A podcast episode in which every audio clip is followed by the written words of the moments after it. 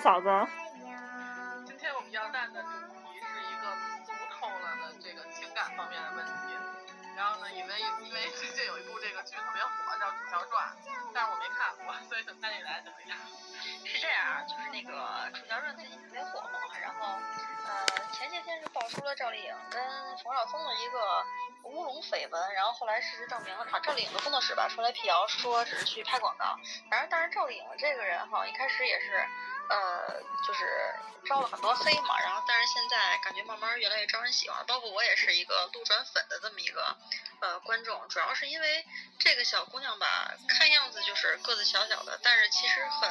很努力，然后呃拍戏也挺认真的吧？你觉得呢？嗯，我我基本上很少看他拍的剧，然后呢，就是他长得一副就是这个傻白甜的样，我不是特别喜欢。可但是说可能是因为他拍的剧我都没怎么看过。对，好像就是他就是赵丽颖从《花千骨》开始，然后再到这个《楚乔传》，好像就是明显看到演技是比她之前的戏会有会有很很就是很明显的提升的。经过了千千锤百炼是吗？对，而且都说他挺敬业的嘛，然后在这些新人演就是新进这些演员里边算是嗯比较努力、比较兢兢业业的了。然后，而且他之前爆出跟冯绍峰的绯闻，我觉着就是感觉可能是这个新传要求，就是他们这个剧有这个是不是有这个要求，就是需要弄一点这个噱头，火一把。对，因为赵丽颖给我感觉应该是以事业为重的那种女孩子，然后所以就是，呃，今天咱们首先来说一说这个对于女孩子来说，就是在工作跟感情上应该怎么取舍、怎么平衡吧。这个对。但是在你刚才你说赵丽颖的时候，又有一种就是她你们家借饼的感觉。邻居邻居家二姐，嗯，这工作工作跟这个感情怎么取舍？我觉得这个是不是跟跟这种姑娘还是小伙子，其实没有什么太多的区别啊？因为现在这个社会，我觉得现在越来越多的这个男的特别愿意，就是说为了比如说家庭啊，就是去放下一些东西，不是说那种比如说只有。姑娘会为了感情，然后或有就是对事业有一些的这个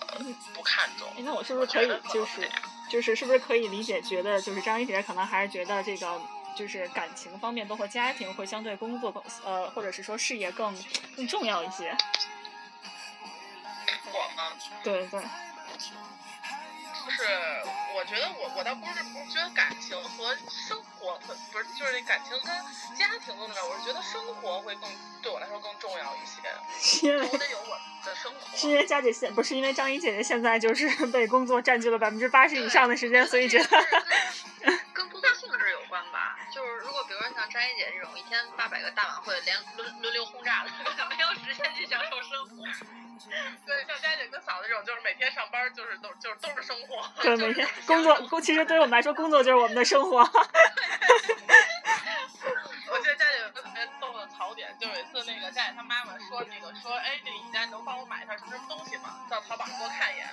眼。李佳特别不耐烦的说一句，哎呀，你别烦了，明天上班给你看。所以咱们这期节目是不是要屏蔽一下领导啊？所以其实我觉得张一姐之前说的那个还是，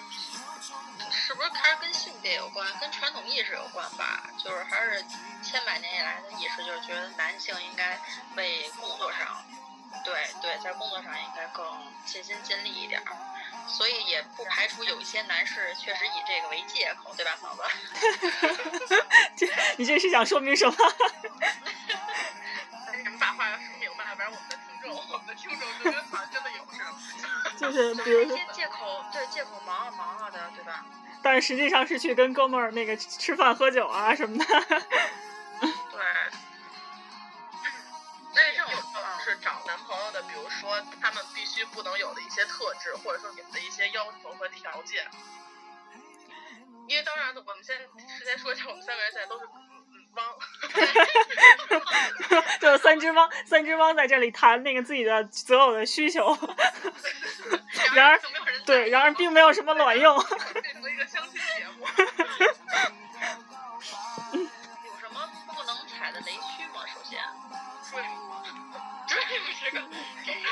区吗？首先，追这不是个，这以后再这打开这以后以说半个小时，我跟你说，不止，可能能说半年。对。雷区，就雷区嘛，可能比如这男的有什么样的这个，我知道家里有一个雷区，就是如果这男抽烟肯定就不行，他再怎么优秀，就只要抽烟都不行。对，嗯，啊，那我好像没有，个人偏好吧。对我好像没有什么特别就是特定的这个雷区，可能就是还是看这个人的一个性格方面是不是能够合得来，包括可能雷区的话，就是家庭方面算是一个吧。你比如说嗯，很很重要，我觉嗯得。对，摘姐又有话要说，为什么咱们仨经历都这么凄凉？我们有好多故事。我们是，我们是一堆有对有故事的女同学。家庭这方面，其实咱们仨都有，对吧？哎，真的我们很有可能想到的就是家人吧，对吧？就是对方的这个家庭环境或者家庭成员的这个问题。因为这个其实原生家庭影响还挺大的。对对，其实对一个人的这个性格，人的性格的发展和养成是有很大影响的，我觉得。嗯，那个不是有一句，就是我不知道是老话俗话说那个什么样的父母养什么样的孩子，我觉得这话特有道理，真的是挺有。道理的。这是你自己编的吗？我怎么我也没听说过。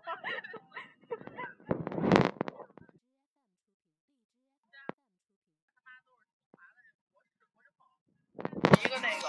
二溜子，你知道吗？也有。这种特例啊，但是，但是我觉得，比如说，比如说这种，呃，可能对于现在的我来说啊，就是如果是单亲家庭，我不是说觉得单亲家庭怎么样，但是可能对于我个人来说，我那如果是呃男，我找一个男朋友，然后他他有一个就是就是这个，比如说单身母亲，啊，对。就直接说就好了。这种我可能就真的真的可能不太行。嗯就是比如说，传统传统意识吧。比如说像，就是我不知道你们啊，比如说像咱们讲，就是比如说如果父母父母那个离异的话，然后这种应该可能大多数人，我不知道是不是可以接受，但是可其实可能还是因人而异吧。如果说这个人各方面都特别优秀，但其实我们是不介意的。但是如果说就父母分别各自离异之后又找了另一半儿这种，我不知道你们是怎么看？这个我觉得还没有发言权。这样啊，就是我有一个前任，就是他，我有一个前任，我总共几个前任？我上一个前任就是 我们也想这么问。对他，他的父母就是那个离异了，然后但是分别找了另一半。其实我觉得这是一件好事儿，就是，对，但是呢，对这个对这个点在于说，他就是他的父母分别找了一半之后，又并没有结婚，又没有建立家庭，就只是以男女朋友的这种身份在相处。这个我觉得很长一段时间吧，不是说一年半年的这种对这种形式，可能已经很多年了，都是这样的一个情况。他们可能就觉得就已经到这个岁数，结不结婚就只是一个走形式，就他们可能觉得也没所谓，非得要去结婚，然后就以这种状态陪伴也挺好的。但是可能对于我来说，可能就是觉得不太能理解。而且我觉得就是像这种，就是父母的这些行为给孩子带来的更多的是一种责任感的一个缺失。就是他并不会认为家庭也好，什么样也好，他作为一个，尤其是男孩儿，他应该承担什么样的责任？我觉得责任感对于一个男人来说也是特别特别重要的。那是不是说，就是可以理解为，就如果说父母分别又再找另一半儿，对于对于这个就是呃家庭当中这个孩子来讲，不管是男孩儿还是女孩儿，可能都会觉得就是，啊、父母已经不再是就是家庭成员的一部分了，而仅仅是父亲或者是母亲。我不知道我这么理解，就是你们能不能明白？对，相当，因为呃，我之前我前任确实从他嘴里说出过这样的话，就是在我们家，类似于这种话，就是在我们家，我爸是我爸，我妈是我妈，我是我，我们看着是一家子，但是其实我们是其实是三个独立的个体然后只是居住在，有可能是居住在同一间屋子里，有可能就是分别居住在不同的地方。只是说有需求的时候，大家三个独立的个体会聚在一起，也也可能即使有需求，三个独立的个体也还是不一定会聚在一起。所以说就是其实这个对于家庭的理解就出现偏差了。但是其实反观来讲，如果他能有一个这种健康的正，就是正面的一个独立的性格，也是不错的。我觉得这这也有是有有那种好的地方，我觉得。嗯嗯嗯就是很多事儿，我觉得都不是，就是说，就是说他是一个，比如说除了比如说像家里这种个人喜好这种不能抽烟这种以外，没有什么硬性的。但是确实就是说，如果是因为这些外界的因素，然后让这个人产生了性格上的一些，我们可能一些就是不太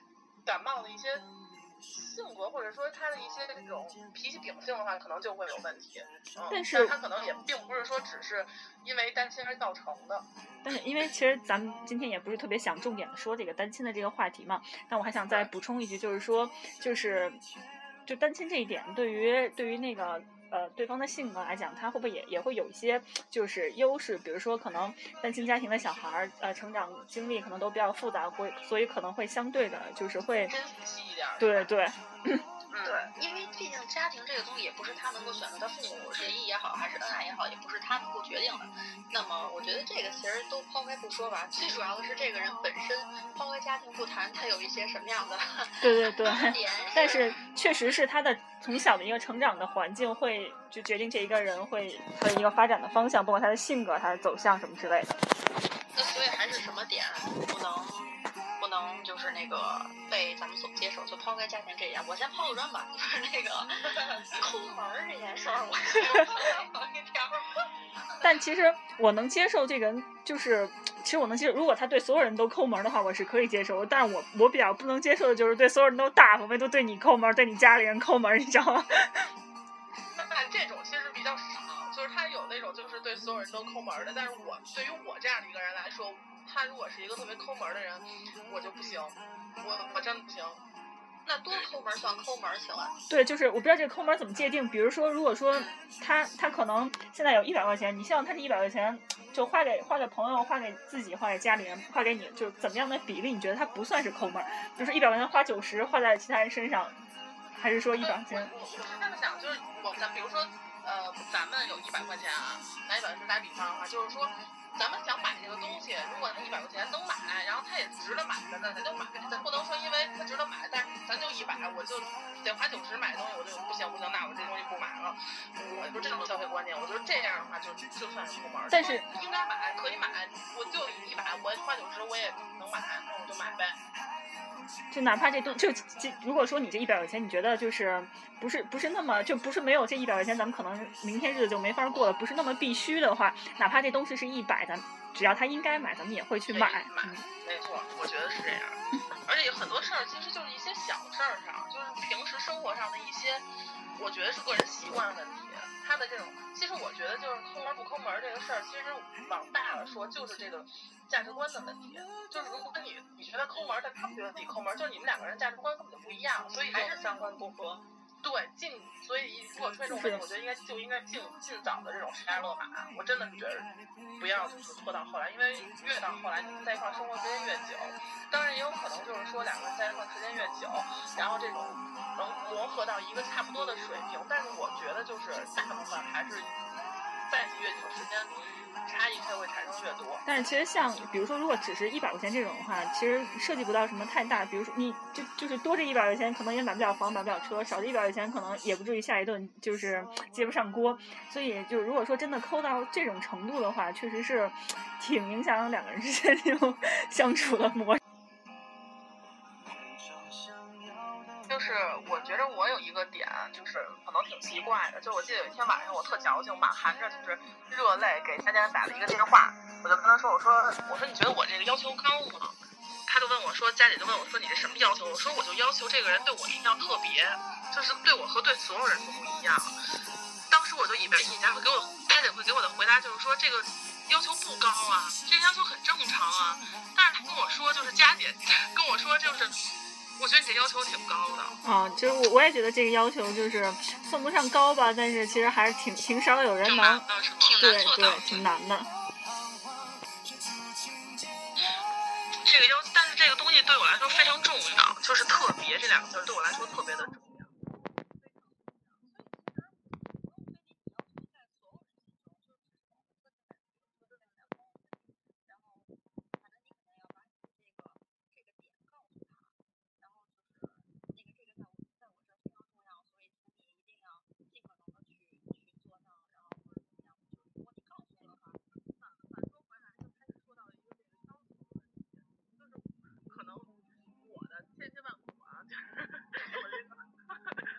过去啊，这个一些经历就让我觉得，就是我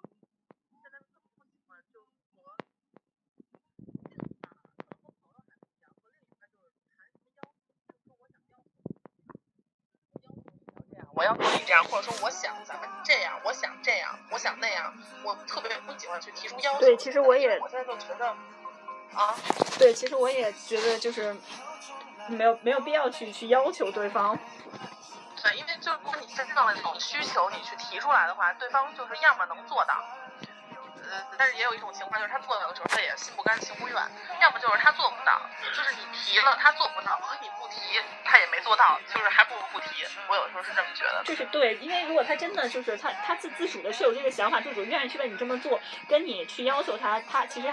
对你而言还是不一样的。即便是他做到或者做不到，就即使他真的能做到，对于你而言可能也不一样。对，而且有的时候就是。有些人啊，比如说佳姐提出了某些要求，也不一定能达得到。但是我想说，就是就是，如果对于同性来说，可能还好，因为女生可能都比较纤细，比较敏感一点。但是对于糙老爷们来说，他真的是有的时候，比如说到，比如说无法无法无可避免的就是有争论的时候，你可能就会说啊，你比如说怎么样怎么样没有做到，可能男的会顶上一句，你也没说呀，你说你这你没有说，你怎么知道我一定不会做呢？所以其实我觉得男性女性思维对是不一样。对，但是这其实他就我觉得。就是个借口，就即使你真的说了，他也会找到其他借口来反驳你。因为说这个话就是不负责任的，就是我真的提了这个要求，你就能满足我吗？对吗？而且我觉得，如果要求这种东西或者需求这种东西，你总提的话，他就显得。就别人可能就更不会把它当回事儿了，我是这么觉得呢。是，但是就我想说的是，可能有时候男性思维比较直直线条，你知道吗？对，就是他不会像咱们那样想啊，那个如果如果你提了我没做到或者怎么样，他可能就是觉得你你又没说，那我就是想不到那儿，你知道吗？就是你没说，他就想不到，他真的想不到。有对，确实有这种可能，就是那种就是傻老爷们儿。但是我觉得就是那种，就是那种感觉，你们有过吗？就比如说有你无意中说了一件什么事情，然后某某一天突然就有一个人还记得你说过这件事儿，然后把这件事儿给办了，那种感觉就是觉得特别的温暖。我真的是这么觉得的。他不总是那样，相信我。对对，而且就是一个凑巧，刚好触及了你的某个点而已。对对对，我记得就是那次我跟呃之前我说过，就是有一次就是说那个北冰洋不是出了那个袋儿饼嘛。之前就一直说想吃想吃的，就是你说我有多特别想吃吧，其实也没有，但是就可能想，就是，反正就是凑个热闹啊，怎么怎么样也好啊。然后那天就突然跟一个朋友聊天，说起这件事儿来了。然后我们说这事儿的时候，可能已经晚上十点了，他们单位在五道口，然后他就跟我说，我就跟他说那个那个哪儿灯市口那儿有一个。店卖这个，然后他噔噔噔的十点多就去了，然后跟我说说，我说你别去了，我说这么晚了，然后可能也没有了，他就跟我说那个说，呃没事我去看一眼吧，他就颠颠颠真的就去了，十点多钟，然后到人家那个店里就是那个箱子都空了，然后他就问了一下人家这东西是什么时候卖，然后几点开始卖，每天卖多少，几点能来排队能买上，就这种感觉就是他跟我说这事儿的时候，是我那天正好开完大会，刚下车回家，就是。上就反正漆漆黑黑的，有点小路灯，然后都是旁边那个楼群，那一瞬间真的就觉着，哎呦，其实生活中还有很多东西能感动我们，因为很多时候我现在觉得咱们大家都挺麻木的了，没有什么所谓的感动与不感动，但那一个点挺触动我的，就是随便说了个什么，然后别人就很在意那种感觉。但是可能你对，比如说男朋友的要求可能会更高一些，就是可能不会满足于他只是偶尔出你的对对，我刚想说就是，如果是朋友，对，如果是朋友的话，你可能会觉得，哎，这样就觉得让你自己特别感动。但是首先，首先男朋友不是说总总能够能够触及到你内心的那个点，而且就是你对他的需求肯定是比朋友要更强烈一些。没错，所以我在尽量克制我这方面的这个需求。主要是，其实我记得我我我看过，就是一本书上提到过一句话，就是那个物质上，包括其他方面的看得见、摸着摸得着的需求，其实都特别容易满足。但是对于这种精神上的需求，其实对于不管是男性还是女性来说，就真的是挺难的。就首先你要真的能 get 到对方的点，然后其次是要真的能够心甘情愿，就是发自内心的愿意去满足你，你对你你就是配偶或者是你就是另一半的这种对。我觉得“心甘情愿”这四个字儿特别重要，所以还是看看这个两个人的感情的基础吧。我觉得，可能还是看够不够爱吧。要真是真是，我觉得就是特爱的话，那就是给为他做什么我都愿意。我觉得可能肯定会出现那么一个人，就是。你你为他做什么你都愿意，都觉得无所谓，只要是给他做我都愿意，都行。真的，也我觉得也确实是需要一段时间的，就是磨合，你要足够了解对方才行。嗯对，就是好比那个你说了什么，然后我会为你做，和你不说我也知道，这个达到这种默契不一样也是对对，达到这种默契也很不容易。所以是不而且这种东西可能真的是靠这个，我觉得还是得磨合，或者说我觉得可能是得相互付出，因为现在大家可能相亲这种形式特别多，大家可能很难去愿意先付出。这个也有话可说。对 对，然后就是很难会愿意去先付出，所以大家都都等着对方去付出，就很难达到这个默契的这个就是。感情被被这种就是现在的这个社会的这个条件感觉弄得好，对，很很模式化，然后就大家都在看看对方是一个什么样的态度，就就不知道，相互试探吧。对，对对于这个事儿，我觉得佳姐跟嫂子应该特别 有发言好像你没有，对啊，我还好。其实就还好吧，就不是说相亲这种，换个词儿吧，反正就是比如说朋友给介绍，然后就这种，哎，你们聊一聊，看以后可不可以相互发展，就这种肯定还是有很多吧。那每个人身边都有几个。把认识朋友这种东西当成了好像就是我跟这个人认识的目的，就是为了要跟他在一起，对对我或者是有的人在一开始就觉得啊，这就是我女朋友，这就是我男朋友。这个这个我这个我有话要说，就是因为我之前那个在在在一家相亲网站有工作过一段时间，就是其实当时那个包括上那个没没去这家单位之前，然后或者包括在那段在那儿的那段时期，其实我是比较比较排斥这种特别功利性的，就是去去找找另一半儿的这个方式的。我觉得就是我不排斥别人给我介绍朋友，但是我们只是就是以朋友的方模式相处。大家如果觉得可以进一步的话，那也可以；如果不行的话，大家就看看是有没有必要继续的做朋友，或者说就只是只是哎认识了，就就到这儿了。因为我我我还还是不太愿意，就是把这个就寻找另一半这个事情当成是一件特别功利的事情来去做。主要挂在挂在相亲网站上的那种，确实，比如说男二二八有车有房，然后在市里有稳定工作，就这种就好像是，你知道吗？就好像是一块肉，然后挂在橱窗里，看上去对对多少钱一斤一样。对，是这样，而且就是好像大家都都被明码标上了价一样。但是之前那个新闻里面不也有说嘛，就是在那个某个就是那个市里相亲公园里帮那个老大妈，然后就说，哎，你这个属羊的不行，你这个外地的不行，或者你怎么样，就是啊太太就是实际了其。实我还是挺想，我还是挺想为属羊的，就是打抱不平一句的。属羊的招谁惹谁了？还还是传统传统气势嘛。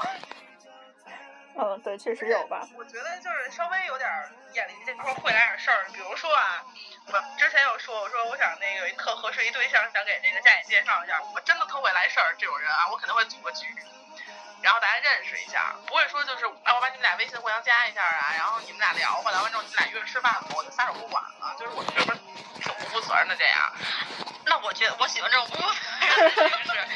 为我我说一句啊，其实之前张姐给我介绍过一个，就是约了我们仨一块儿出去吃饭，就很尴尬，你知道吗？到最后结果就是，比如说给我介绍一个男的 A，然后就是 A 跟张姐聊，然后我跟张姐聊，然后我跟 A 没有互动，你知道吗？就是这个，但就是你知道吗？上次那个事儿，上次吧，就是因为我们建了一个群，然后呢，因为我很忙，我当时忙我也不记得了，然后两个人在群里也不说话，我就很尴尬，我着急，你知道吗？后来我想去他台的，他聊不聊我就不管后来无疾而终了，是吧？肯定没有，肯定没有中啊，就是 肯定得中啊。没有急。但其实如果两个人的点能对上的话，就就是这种形式其实也还好吧。没有机会对我们那个是，但是但是就是跟那个跟直接那种网站上的相亲比起来，认识人介绍确实会相对靠谱一些，对当然也有不靠谱的，对吧，嫂子？这个跟大家 share 一下这不靠谱，这个不知道从何说起，就是从那个 爬腰那种说起吧。其实其实没有，就现在现在想想，觉得可能真的只是你跟他的就是处事的方式，包括一些观念不，就是观点不同现。在说的是是小，现在要说的是哪一个？我有点乱，因为你太多。我说的就是就是共性共性，小学老师吗？这么说好吗？这轱辘掐了别播。是是这样，就是因为因为我我也经历过几次啊，这种就是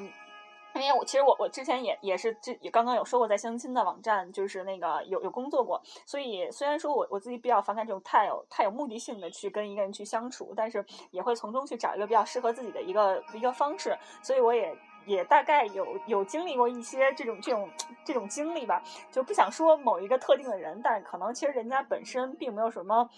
谈不上是什么硬伤，只是你当时当下那个阶段，你觉得跟你你你所秉承的价值观或者是一些处事的方式是真的是有巨大的落差，或者是这种落差是天壤之别的这种，我觉得是一件挺不知道要怎么来用什么词来形容这个事情。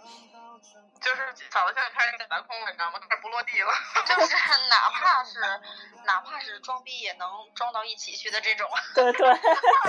那真装到一起去了，最后也不一定能走到一起。这可能是性别问题，像我跟嫂子这样的。还是还是看两个人磨合吧，或者是说就是真的是。确实我也遇到过，就是之前张姐提到那个问题，就是说有人比如说把你们两个介绍在一起认识，只是说给你们两个一个搭一个桥，然后你们两个怎么样相处是看你们两个互相的意愿，并不是说这是国家派给你的媳妇儿以后就归你了，然后有一些上来就动手动脚或者是怎么样的，确实很让人反感。嗯，动手动脚这个事儿确实是。很招人烦。咱们就不说动手，就是不说动不动手啊，但是就是我觉得这种这种意识，我挺挺不能理解，可能就是，我挺不能理解的，就是两个人相处，其实真的是要看两个人性格是不是能够合得来，或者说两个人能不能培养出感情基础。但是就是可能你认识仅仅一两个月的时间，然后呢就觉得。他是就真的真的就像佳姐说的是，他这是国家国家派给我的，就是我媳妇儿了未来，所以就就是按照那那种相处模式，甚至甚至于按照对媳妇儿的那种要求，就你必须要会做饭，必须要把那个必须要把家操持成什么样的那种，我觉得有点儿。你问问他用不用裹小脚？对，其实真的就还是传统观念在作祟了，就是可能就是觉着，对吧？这个男的可能就是觉得啊，得我来主导，我觉得 OK 了，OK 了，那就。就 OK 进入下一个，但是他并没有征求这女的意见。比如说嫂子刚开始的时候也认为，就是说他是这个国家派给我的一个那个男朋友，但这俩人这么着也是不谋而合。但是就存在于嫂子并不这么认为，但是对方可能是这么认为，那就是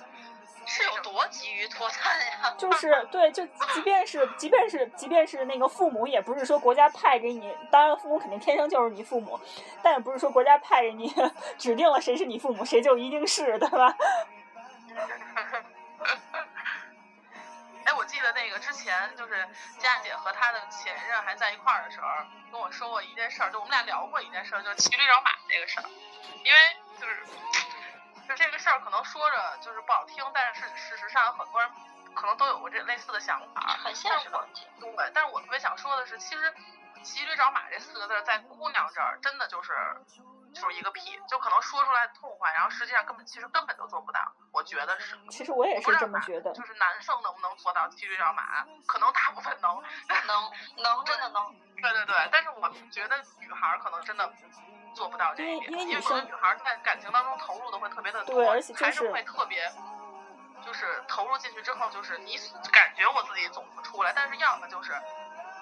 走到底，要么就是赶紧分手，再找下一个，不不会出现，一般不会出现这种骑驴找马的情况。我觉得，还是对于姑娘来说，还是更更相对于跟可能跟性别有关系吧，还是更相对于偏偏感性一些。大部分就是绝大部分还是这样，所以她很难去权衡，就是这呃所谓的驴和马到底那个真真的能权衡出来优劣，或者是说对优劣或者是利弊。然后，因为毕竟就是你跟每一个人相处的过程当中，都有你看到的。或者是看不到的一些好的或者不好的点，对。对，而且我对我之前跟张一姐，我补充一点啊，之前跟张一姐聊过这个问题，就是说我觉得我做不到骑驴找马的一个原因，就是因为我觉得这跟心态有关。如果你自己没有把你自己这一烂摊子事儿收拾干净的话，你也没法以一个崭新的精神面貌去面对下一个人。然后，如果如果一个男的知道你明明有对象，他还要撩你的话，那这个男的也不值得你去去找。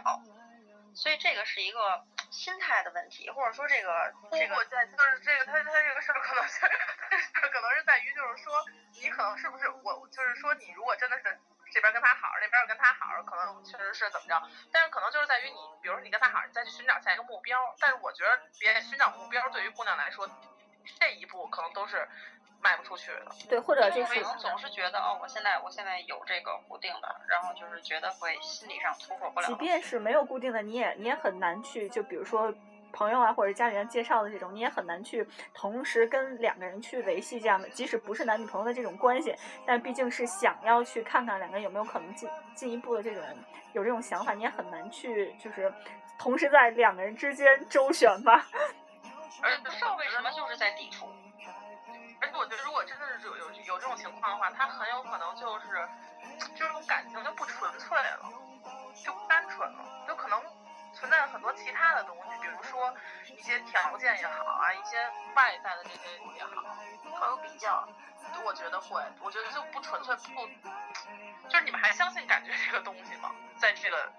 年岁的时候，还会还会在。就是感觉怎么样就怎么样嘛。其实这个也是我之前跟跟佳姐有有有聊过，就特别想去在节目里去探讨一个话题，就是说，如果说真的是以寻找另一半儿、寻找一生当中的另一半儿为目的的话，到底是觉得你希望就是两个人真的是彼此相爱，但或者是说还是觉得两个人性格上能够相处的比较和谐，然后呃，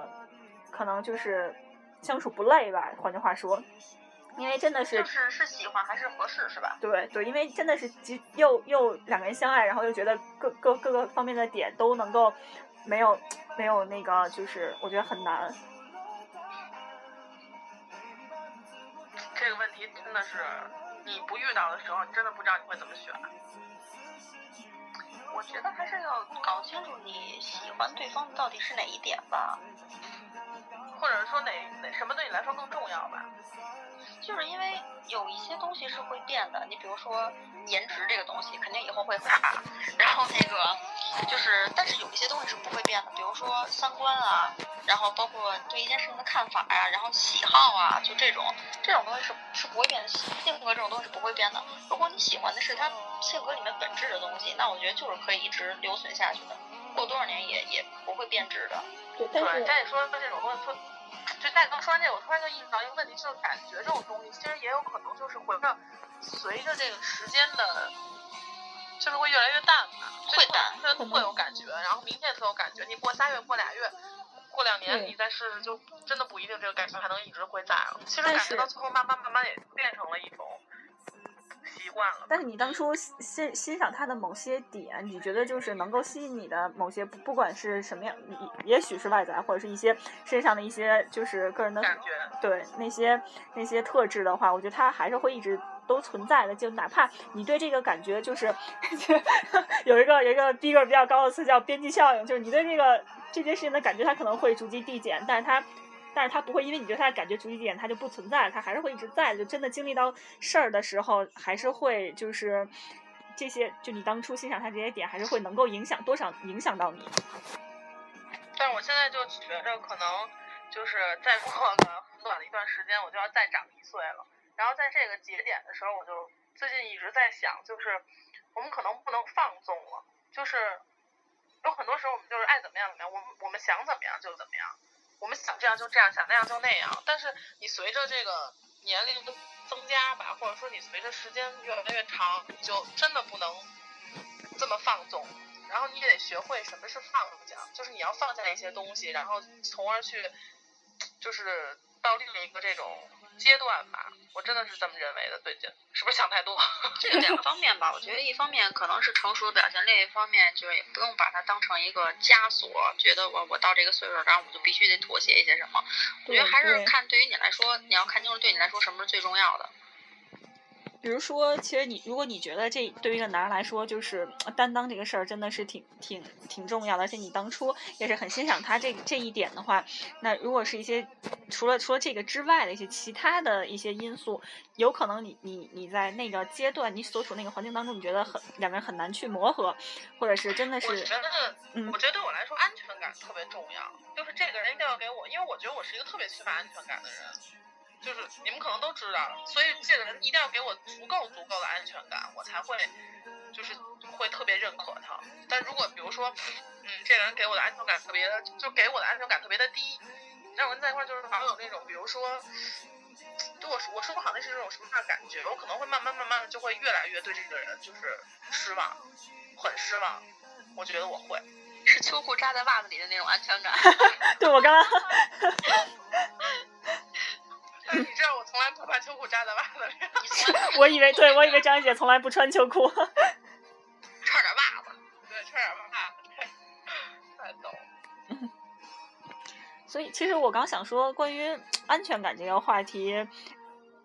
我不知道是不是，即便是真的就是最开始能够给你安全感的一个人，嗯，也就是就是随着时间的推移三个字儿真的是特别好，它真的就是一种感觉。就你说这个人怎么做能给你安全感，你又说不上来什么实质的东西，就他就是那个人给你的一种感觉，让你特别放心，就那种感觉，我觉得。这种太难拿了，是不是？对，其实还是只有家里能给你这种感觉的。还是挺挺主观的一种感觉，我觉得。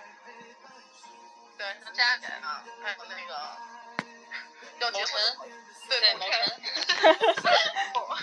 某晨，然后其实我觉得所谓所谓安全感，就是我我我理解安全安全感，就是不管是你经历了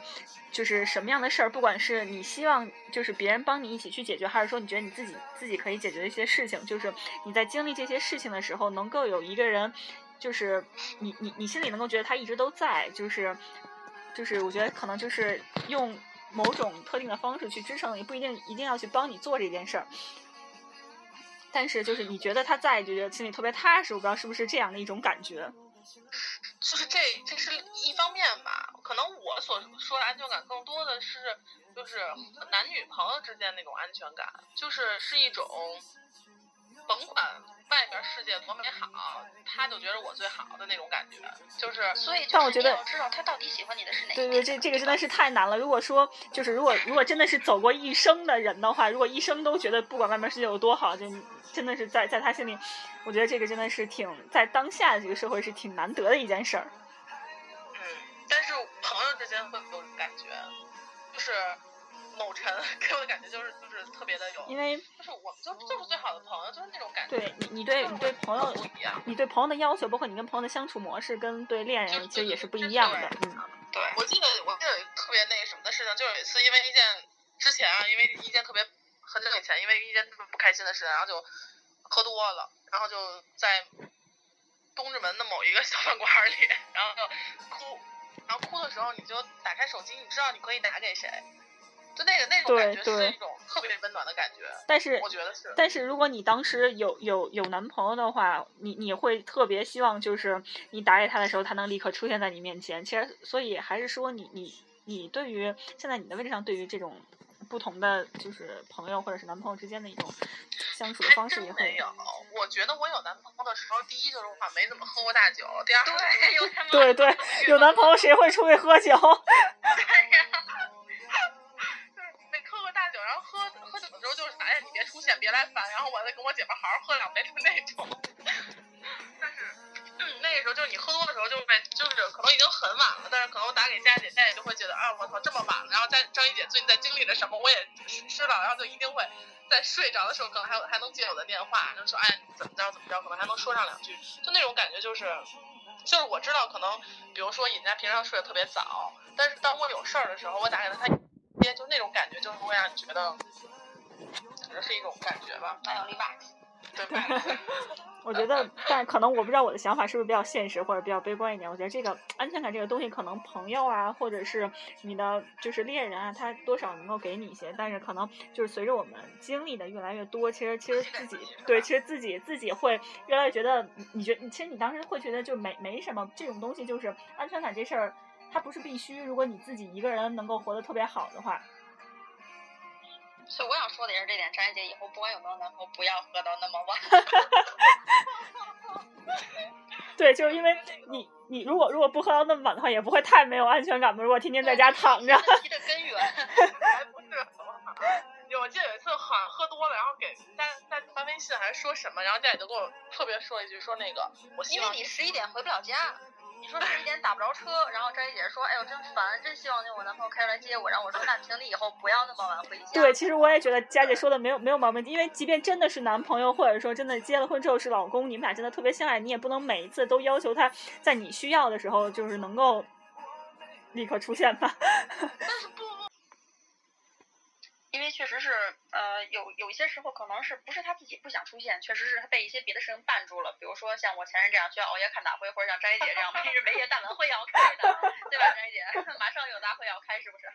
对，马上有大会要开，要开一周大会。去哪儿啊？去去哈尔滨。请给我们带土特产好吗？只有土，没有特产，要吗？算了。还真不知道哈尔滨的土跟北京的土有什么不一样的。比咱们这儿冷点儿，应该温度低。啊，是不是？下礼拜下好几天雨那边。所以接下来的一个礼拜是没有张一姐的一个礼拜。